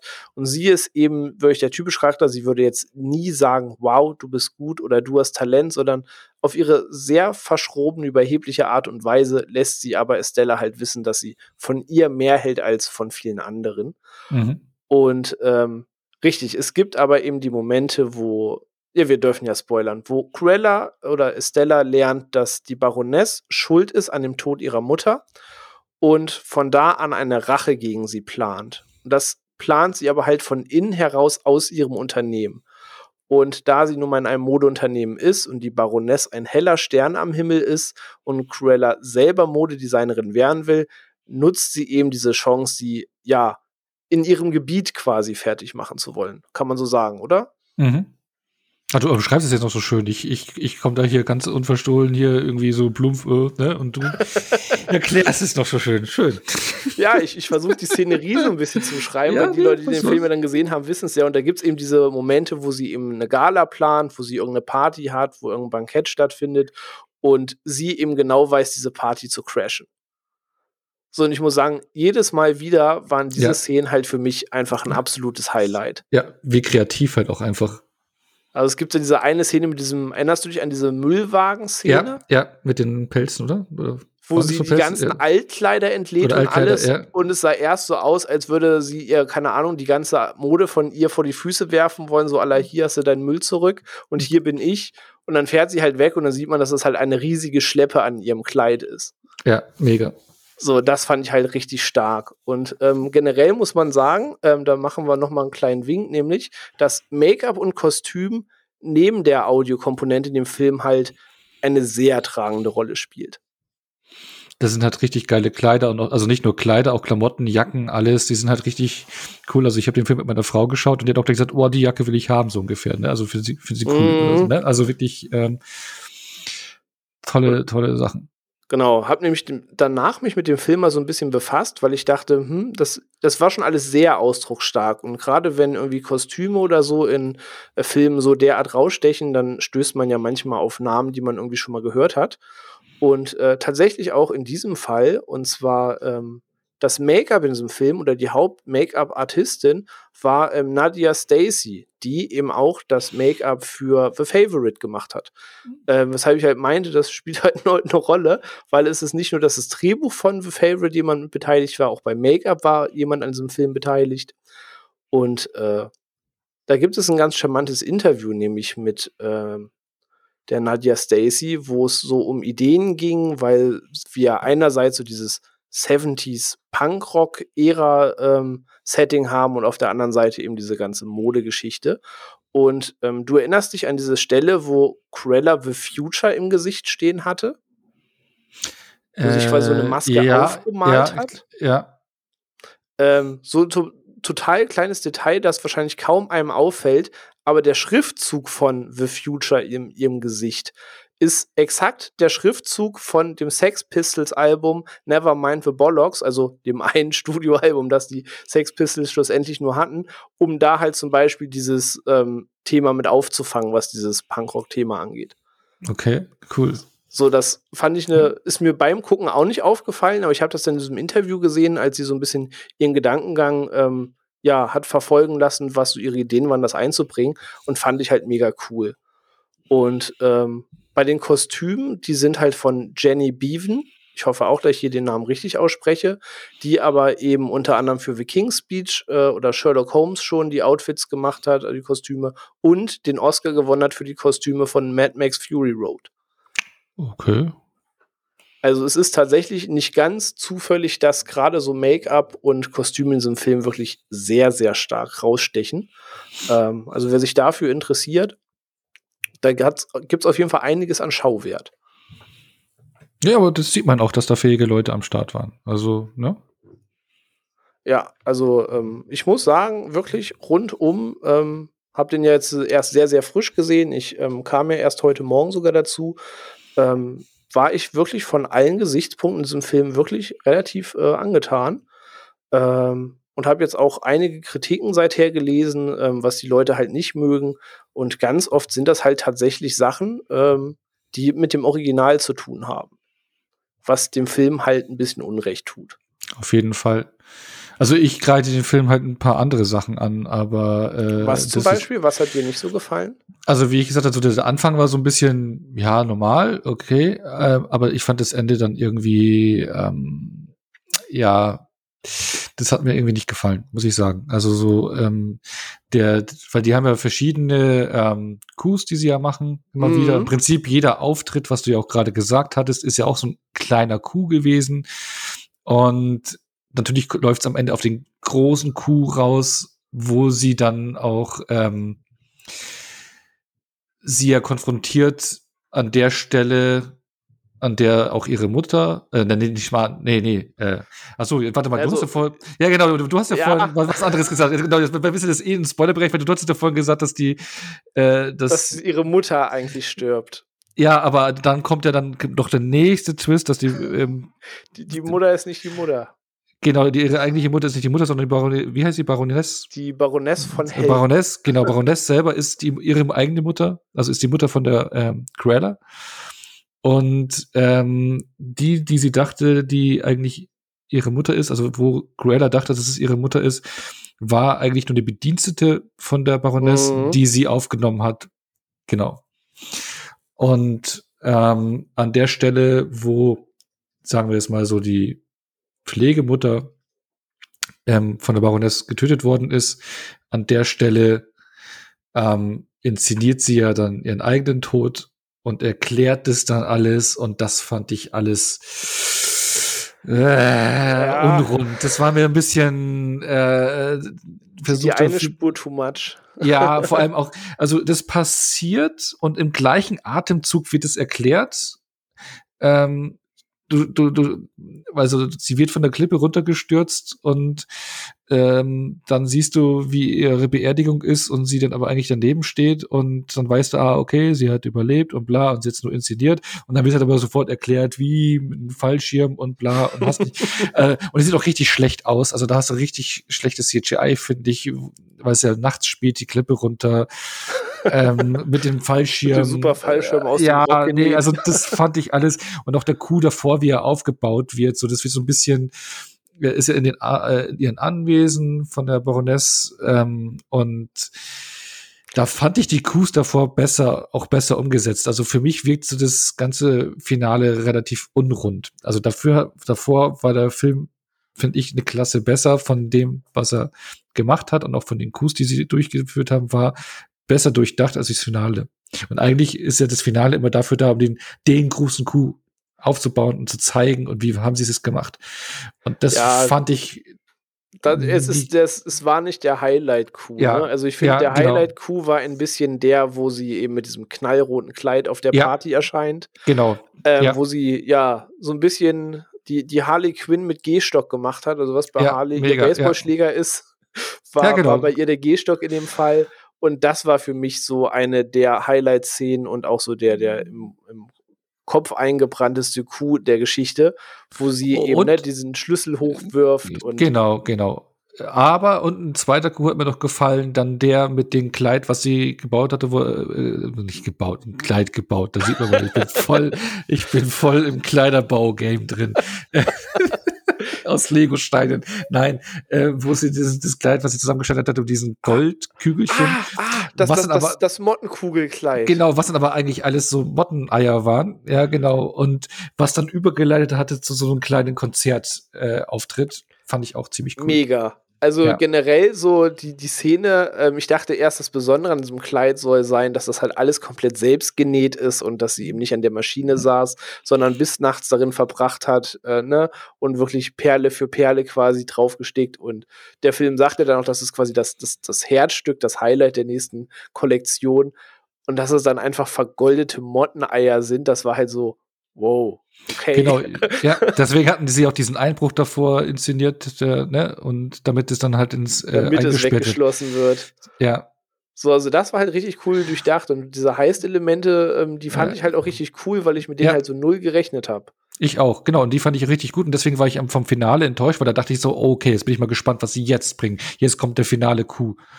Und ich finde, du darfst im Finale auf jeden Fall nicht über Zeit nachdenken, weil es, Also, sie fällt ja von der Klippe und da ist ja die Polizei quasi schon da. Also das sind ja, ja, die ja, ersten, ach so, das ja auch, ja, das ist alles. Nee, ja, aber das ist alles so, äh, äh, ich weiß nicht, das hat mir dann so ein bisschen, da dachte ich mir so, Leute, ihr habt es doch davor wirklich besser gemacht. Also das, Ja. das hat sich für mich alles so wie übers Knie gebrochen. So irgendwie, ähm, du bist, du gibst dir voll Mühe. Ne? Du kennst doch, die, kennst doch dieses Meme-Bild, so dieses äh, äh, mit dem Pferd, was am Anfang wunderschön wo gemacht richtig, wo richtig und am Anfang nur so, so Strichmännchen fährt. Genau, was am Anfang wunderschön gezeichnet ist und am Ende nur gekritzelt. Ja, und so hat sich für mich da auch angefühlt, bloß dass halt der Kritzeltanteil relativ klein ist. Ähm, sozusagen das Finale, aber das, da, da hat man sich für mich nicht, in meinen Augen nicht so viel Mühe gegeben. Das hat sich, nicht, hat sich so durchdacht angefühlt wie der Rest. Nee, da, da hat man wirklich gemerkt, dass es jetzt nur konstruiert, A, diesen Film irgendwie zum Ende zu bringen Ja. und B, dass sie jetzt noch mal in ihrem Wagen, und das ist halt auch das Auto, das sie im Disney-Film fährt, Ach so, ja, das wir dass sie so- mit so- diesem Wagen dann auftaucht und dann wirklich Cruella de Vil mit ihrem vollständigen Künstlernamen dort nochmal auftaucht, um zu sagen, hallo, hier bin ich. So, das, das soll so Ja. dieser, dieser Signature-Move sein, dass sie jetzt wirklich komplett in der Persona dann dort steht. Aber Das ist also wie so ein Fanservice-Dingens. Aber ich als Nicht-Kenner hätte es nicht gebraucht. Ich fand den Film dafür, davor für sich alleine stehend äh, echt gut, auch ähm, gut gespielt und alles und, und wirklich äh, tolle, tolle Szenen. Aber das Ende hat für mich dann so ein bisschen, war schon so ein Dämpfer. Mhm, kann ich voll und ganz verstehen. Auch Fanservice ist ein, äh, so, so ein Punkt in dem Film, den ich manchmal nicht ganz verstanden habe, weil, ähm, wie vorhin schon erklärt und was mir halt wichtig war, dass dieser Film halt sehr, sehr losgelöst ähm, ist von dem Universum. Aber manchmal hat der Film so, so Winks auf das Original, wo ich mich gefragt habe, so, hä, okay, also warum? Ähm, weil es gab so Fanservice-Momente, wie zum Beispiel, Cruella fährt wie eine besenkte Sau Auto. So, also man sollte sie hinter kein Steuer setzen und sie detscht jedes Auto an, das sie nur irgendwie treffen kann und kein Mensch der Welt würde sie an Steuer lassen. Aber das war halt auch so ein bisschen Fanservice-Moment ähm, darauf bezogen, dass Cruella halt auch wie eine besenkte Sau im Zeichentrickfilm fährt und überall mit ihrem Auto gegenklatscht. So, das waren dann halt so Fanservice-Momente, die dann so, so ein Schmunzeln entlockt haben, weil man wusste, wo es herkommt. Ähm, genauso wie natürlich wichtige Figuren ähm, in dem Film aufgetaucht sind, also zum Beispiel Jasper und Horace, ihre beiden ähm, ja, besten Freunde. Ähm, die gab es halt natürlich auch im Original, nur da waren es damals wirklich nur Handlanger, die sie angestellt hat, für diesen Coup die äh, Dalmatiner zu klauen. Jetzt äh, waren es halt Freunde, die sie von der Kindheit an kennt. Ähm, was ich nicht so ganz verstanden habe, ist, ähm, warum man Winks macht, die zum Original hin keinen Sinn ergeben. Also zum Beispiel ähm, Anita, die Journalistin, die ähm, mit der sie da ja, befreundet, geht schon fast zu weit, aber die sie so ein bisschen unterstützt, was das Thema Presse angeht, dass die Baroness so ein bisschen den Lack abkriegt und alle Welt sich quasi um Cruella schert. Das ist eben eine der beiden Personen, wo am Ende die Dalmatiner gejagt werden. Und ähm, am Ende des Films zeigt der Film ja noch, wie ähm, Pongo und Perdita, die beiden Dalmatiner, um die es dann 101 Dalmatiner geht, dass Cruella ähm, dem ja, späteren Liebespärchen schon diese beiden Hunde schenkt. Wo ich mir denke, das macht eigentlich gar keinen Sinn, dass Cruella euch die Hunde schenkt. Und man wollte wohl irgendwie so den Fanservice einbauen, zu sagen, na, versteht er, dass das sind die beiden Hunde, aus denen später alles entspinnt. Aber das macht eigentlich vorne und hinten gar keinen Sinn. Weil es ist zu losgelöst, ähm, als dass es notwendig wäre.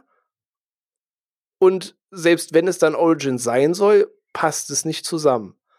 Ähm, das sind halt alles so Momente, wo du halt profitierst, dann äh, es einfach so gesehen zu haben und fertig. Ähm, weil da Ja. hat nicht jeder Fanservice-Moment so richtig Sinn gemacht. ehrlich Also wird das dann so erzwungen, ne? Also so, hey, ihr müsst es jetzt doch irgendwie irgendeinen Hint zu den anderen Filmen reinbauen. So Es, wird es wirkte ja. irgendwie so. Und das, das habe ich halt nicht so ganz verstanden, weil ich denke, okay, ihr, ihr ändert ja schon den Bezug der Personen zueinander. Ne? Angestellte werden zu Freunden. Ähm, Anita war mal eine Jugendfreundin. In den Realfilmen, glaube ich, arbeitet sie für sie oder andersrum. Also da gab es auch schon mal unterschiedliche Zusammenstellungen, wie die Personen zueinander stehen. Aber genau, da waren so einige Sachen drin, wo du gemerkt hast, so, Da muss irgendeiner gesagt haben, macht hier diese Anspielung noch mal rein, auch wenn es eigentlich null in diesen Film passt. Ist jetzt nichts, was stört. Aber wenn man wirklich über Logik und wie weit der Film zum Original dazugehören soll, mutmaßt, ist das alles ein bisschen unrund an mancher Stelle. Aber das sind halt Kleinigkeiten. Okay, aber es sind so Sachen, die halt mir nicht auffallen. Also auch für Leute, die den, die anderen Film nicht kennen. Ne?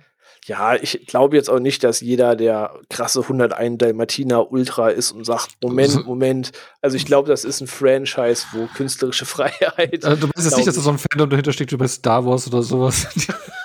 Die sagen, nee, die haben die Dalmatiner kaputt gemacht, äh, das ist nicht mehr meine Quelle.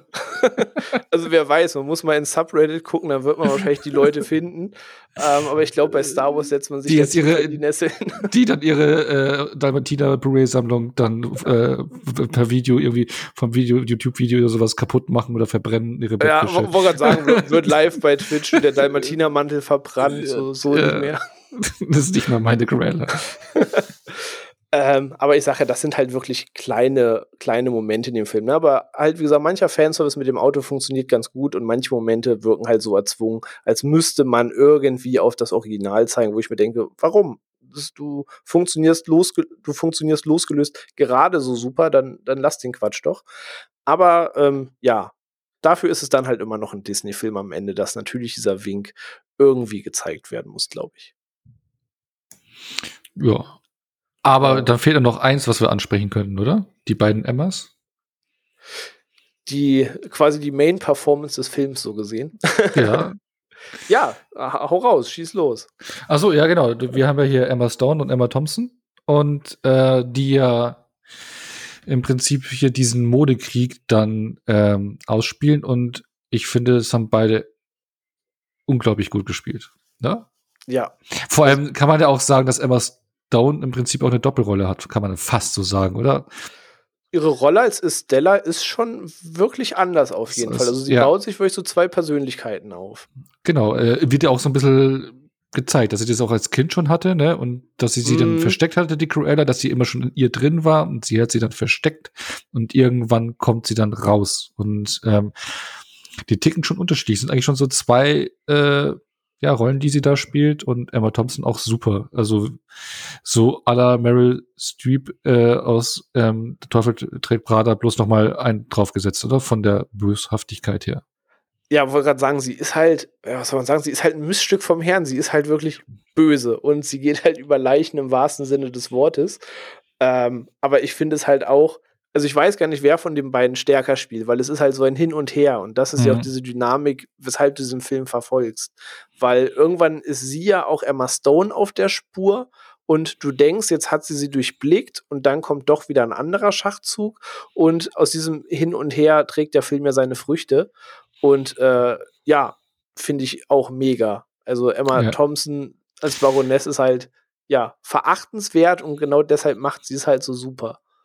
Wobei man halt, man irgendwann kommt sie ja dann in die Zwickmühle, wo sie dann wieder rauskommt, Stichwort Feuer und das ist halt auch wieder so konstruiert und dann mit damit der einhergehende Twist, das ist alles so, wo ich mir denke, so, na, das hätte man alles so ein bisschen äh, smarter lösen machen können, ne? Weil ja. die Baroness wird ja am Anfang ja auch so eingeführt, ähm, dass sie halt super smart ist, beziehungsweise überall also dass gerade Infos auch einer ihrer wichtigen Güter sind. Also wo mhm. sie zwei Typen hat, die bei ihr im Büro sitzen und wo sie genau über die Bescheid weiß, äh, Kontostand, Kontobewegungen, ich weiß, ihr macht das und das und das. Die weiß überall, was Sache ist. Und ja, bei der Cruella halt dann nicht oder Estella halt dann nicht.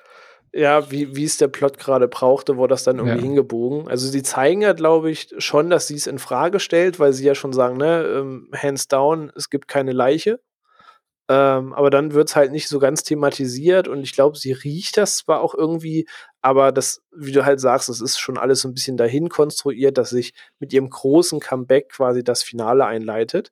Aber ich muss gestehen, bis auf den Akt, wo sie dann da über die Klippe fällt, der ganze ja. Aufbau des Finales, wo ähm, sie sagen, Moment, ich habe eine Idee und sie fertigen überall diese Cruella-Kleider an mit dem Perücken. Das war, ja, das war cool.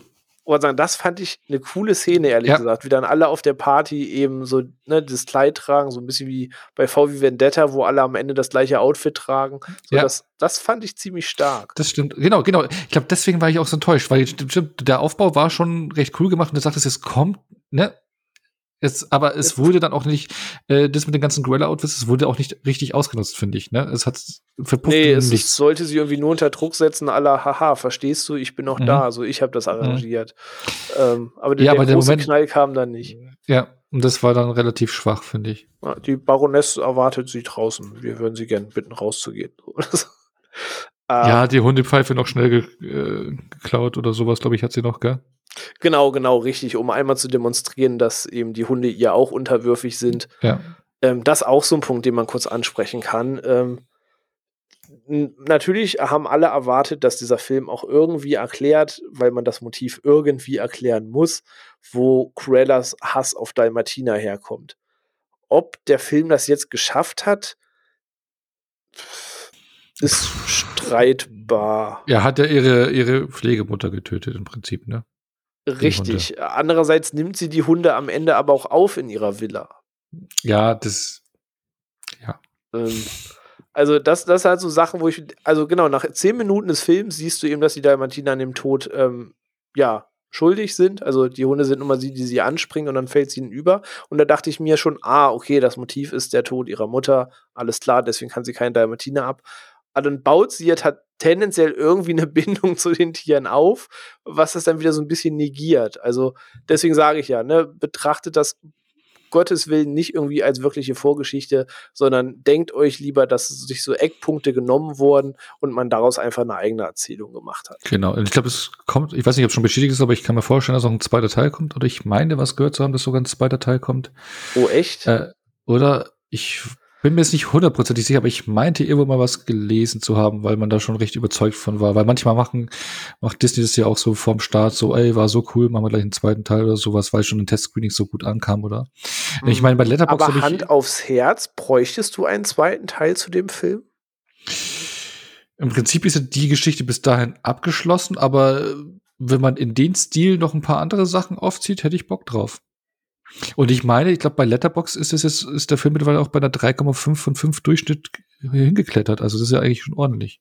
Das stimmt. Ich bin auch noch am überlegen, ähm, was ich ihm gebe bei Letterboxd. Ich habe mein Review schon fertig geschrieben, aber irgendwo zwischen 3,5 bis vielleicht sogar 4, einfach wegen dem Überraschungsfaktor, ähm, bin ich gerade auch am Krübeln. Also ich fand ihn halt wirklich überraschend stark.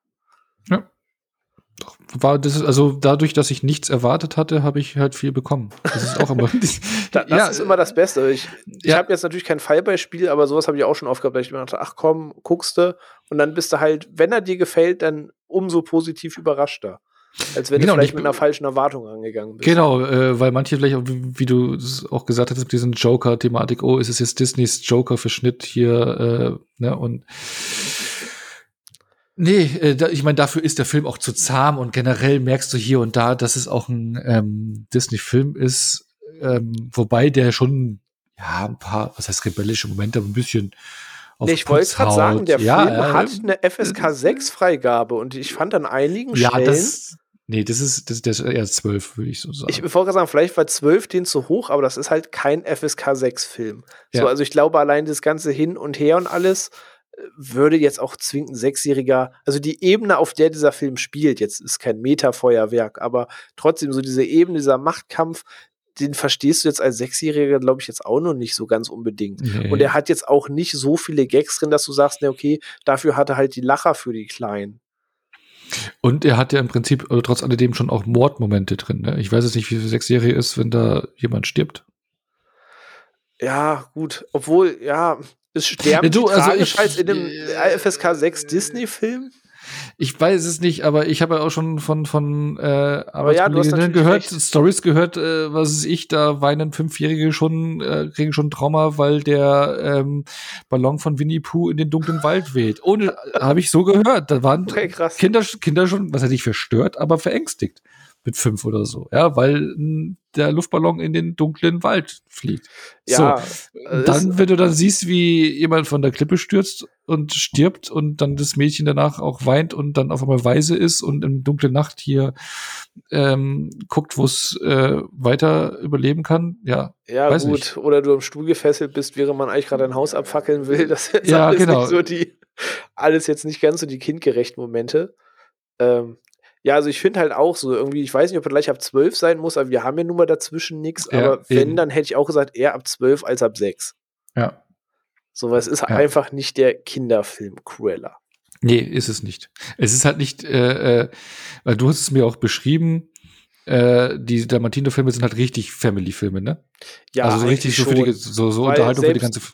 Weil selbst Cruella, die halt, ja, das pure Böse ist, das ist ja auch noch so ein Film, wo man, äh, oder so eine Figur, wo man im Vorfeld ja gesagt hat, darf man die überhaupt cool darstellen? Weil, äh, ich meine, du kannst einen Jafar cool finden, du kannst Hades in Herkules cool finden, kannst irgendwie Scar mit seiner zynischen Art cool finden, aber Cruella Oh, ist halt ja, einfach eine ja. Frau, die Welpen entführt und jagt und ihnen das Fell über die Ohren ziehen will für einen Mantel.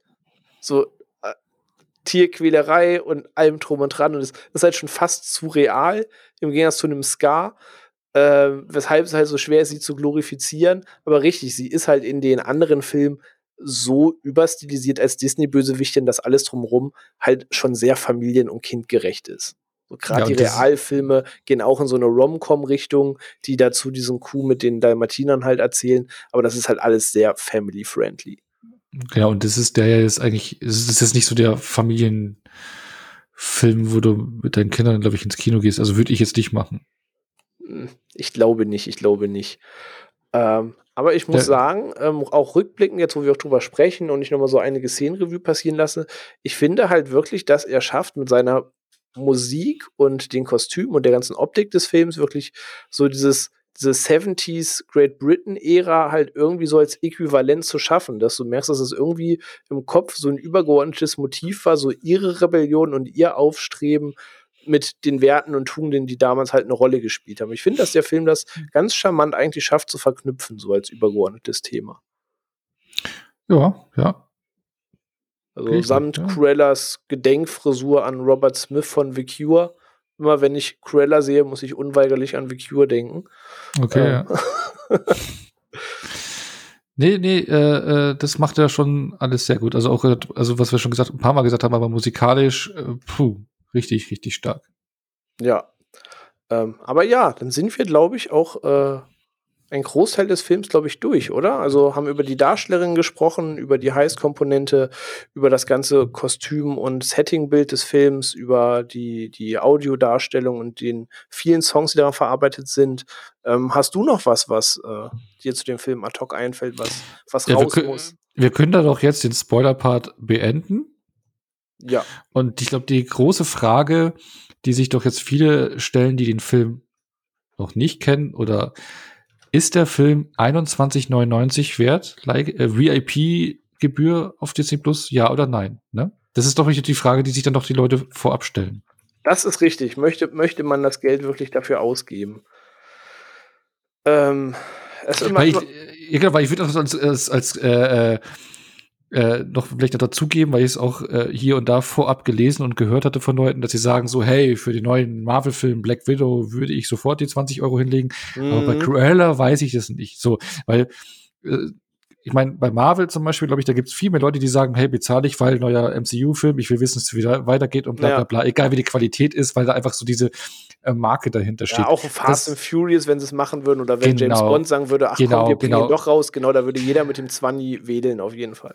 Genau, und das ist halt, das ist halt der ganze, das ist das, was den Film halt abgeht. Klar, er hat zwar auch ein Franchise dahinter, aber was ganz anders getaktet und äh, ganz anders nicht zusammenhängt und bla und ne, da hast du nicht diese Fanbase. Und deswegen hat der Film da, glaube ich, schon schwerer, ne, bei den Leuten, Mhm. äh, dieses Ziel zu erreichen, hey, lassen Sie jetzt die 20 Euro da für den Film oder auf, auf jeden 21,99. Fall, ne? auf jeden Fall. Genau, und ähm, ich denke mal, wenn man, erstmal sollte sich die Frage sein, ist man generell bereit, so einen hohen Preis für einen Film zu zahlen, per Leihgebühr, ob man generell dafür bereit ist, ne, in dieser Liga einzusteigen oder zu sagen, Mhm. ich warte, bis der in drei Monaten normal äh, im Disney Plus Programm ist oder ich gucke, ob der noch im Kino ist. Also da muss man gucken, ob man bereit dafür ist, überhaupt in dieser Liga zu zahlen, weil es gibt ja welche, die schon sagen, auch wenn ein MCU-Film wäre, würde ich nicht zahlen. So, aber wenn du bereit bist, auch für einen Black Widow, wo du nicht weißt, wie der ist, aber blind zu sagen, hey, ich zahle 22 Euro für den, weil es einfach nur Marvel-Film ist. Das heißt, dass du bereit wärst, das zu zahlen. Würde ich sagen, dann tut es bei dem auch, weil da kannst du damit Spaß haben. Definitiv, da gehe ich mit. Also wer generell sagt, nee, ich warte, bis das alles umsonst ist und ich habe noch genug auf Netflix, so den will ich jetzt vielleicht auch nicht bekehren und sagen, ey, gib sofort das Geld für Cruella aus, den musst du dieses Jahr gesehen haben. So, aber genau, wenn man eben bereit ist und ich habe halt auch so die Mentalität, ich gehe aktuell nun mal nicht ins Kino, weil ich kann nicht ins Kino. Und ich kann seit Monaten nicht ins Kino. Und wenn ich jetzt äh, den Film ähm, ja, normal zu Kinostart gesehen hätte, ich wäre halt ins Kino gefahren zu diesem Film. Und ich hätte dann mit Snacks holen und drum und dran, und wir sind eh immer zu zweit eigentlich da, hätte ich halt auch 20 Euro für diesen Film ausgegeben. Und ich hätte ihn beim Abspann nicht bereut, im Kino gesehen zu haben. Ähm, und so hatte ich das eben für genau. diesen Preis als Heimkino-Experience. Also ich würde da ja auch sagen, wenn man eh bereit ist und sagt, ey, wenn der Film gut ist, sei das ne, jetzt Black Widow oder so, ich zahle das oder wer es auch bei Raja gemacht hat zum Beispiel vor ein paar Monaten, ähm, macht das ruhig. Also es ist ein Film, der jetzt nicht der typische Direct-to-DVD ab zum Streaming-Dienst-Film ist, sondern der funktioniert auch als Kinofilm und der hat genug Elemente, die man da wirklich für sich rausnehmen kann, mit denen man Spaß ja. haben kann. Genau, und einfach äh, die normale Filmreihe davon kappen und es losgelöst sehen. Ja, und deswegen, selbst wenn ein inhaltlich das alles nicht groß abholt, allein dieses Schauspiel Emma versus Emma, ich weiß nicht, ob ich dieses Jahr noch einen lustigeren Leinwandkrieg aus ähm, zwei Leuten zu Gesicht bekomme mit einem Drehbuch, das halt wirklich ganz charmant geschrieben ist, schnell vonstatten geht und wir jetzt schon drüber gesprochen haben, auch äh, ja Leute aus bekannten gelobten Filmen dabei sind und ähm, ja, das scheint in diesem Film halt alles durch. Also von mir gibt es da eine Empfehlung. Ja, von mir auch. Deswegen, also ich war ja, was äh, glaube ich schon durchgeklungen ist, positiv überrascht, ähm, hatte richtig Spaß und hab's nicht bereut zu schauen. Ja. Also ich würde sagen, damit kann man äh, die Runde fast ganz gut schließen. Beziehungsweise ich möchte Anno 2012 die Ärzte zitieren, die damals schon fragten, ist das noch Punkrock? ja. Also ah. nicht, nicht, das weiß ich die Antwort. ähm, deswegen war ich irgendwie daran erinnert, als ich gesehen habe, einerseits enges Disney-Korsett, andererseits möchte man diese Punk-Ära erzählen und äh, Ja, das ist ja schon recht zahm und alles, ja klar. Also, eben drum. Aber als Disney-Film mit diesem Korsett funktioniert es. Also mhm. tut euch den Film ruhig an, gebt ihn genau. Ruhig. Eben, weil wenn man generell mit Disney-Filmen nichts anfangen kann, dann wird man da jetzt auch nicht, ja. Ja, genau. Also wer jetzt so komplett abgeturnt ist, so, ne, den muss man nicht bekehren, aber ich sage, so Empfehlung richtet sich ja an die, die schon den Trailer sahen und dachten, ey, das, das sieht doch eigentlich ganz cool aus und kann ich mir vorstellen. Mal gucken, ob er das wirklich hält. Den können wir halt auf jeden Fall bedenkenlos sagen, ja, macht das ruhig auf jeden Fall. Genau. Aber ich würde sagen, dann haben wir doch alles zu äh, Cruella eigentlich besprochen, was es zu besprechen gibt. Ähm, ich äh, dachte auch erst, vielleicht gibt der Film ja gar nicht so viel her, von daher bin ich umso zufriedener, wie positiv überrascht ich jetzt war und äh, da sehr gerne mit dir drüber gesprochen habe. Ja, hat Spaß gemacht, ja. Auf jeden. Und äh, würden in dem Fall jetzt auch zu einem Ende kommen und können aber dieses Mal wirklich einen kleinen Ausblick auf die nächste Woche geben. Können wir vielleicht schon mal anteasern, denn nächste Woche haben wir wieder einen Gast. Anders als diese Woche. Ähm, und zwar der Dominik Porschen ist bei uns zu Gast. Und wir werden da ein bisschen über das Thema sprechen, Heimkino und Streaming versus Kino und Leinwand, das ähm, ja gerade in diesen Tagen ein aktuelleres Thema, glaube ich, kaum sein könnte. Und ja, da könnt ihr euch drauf freuen.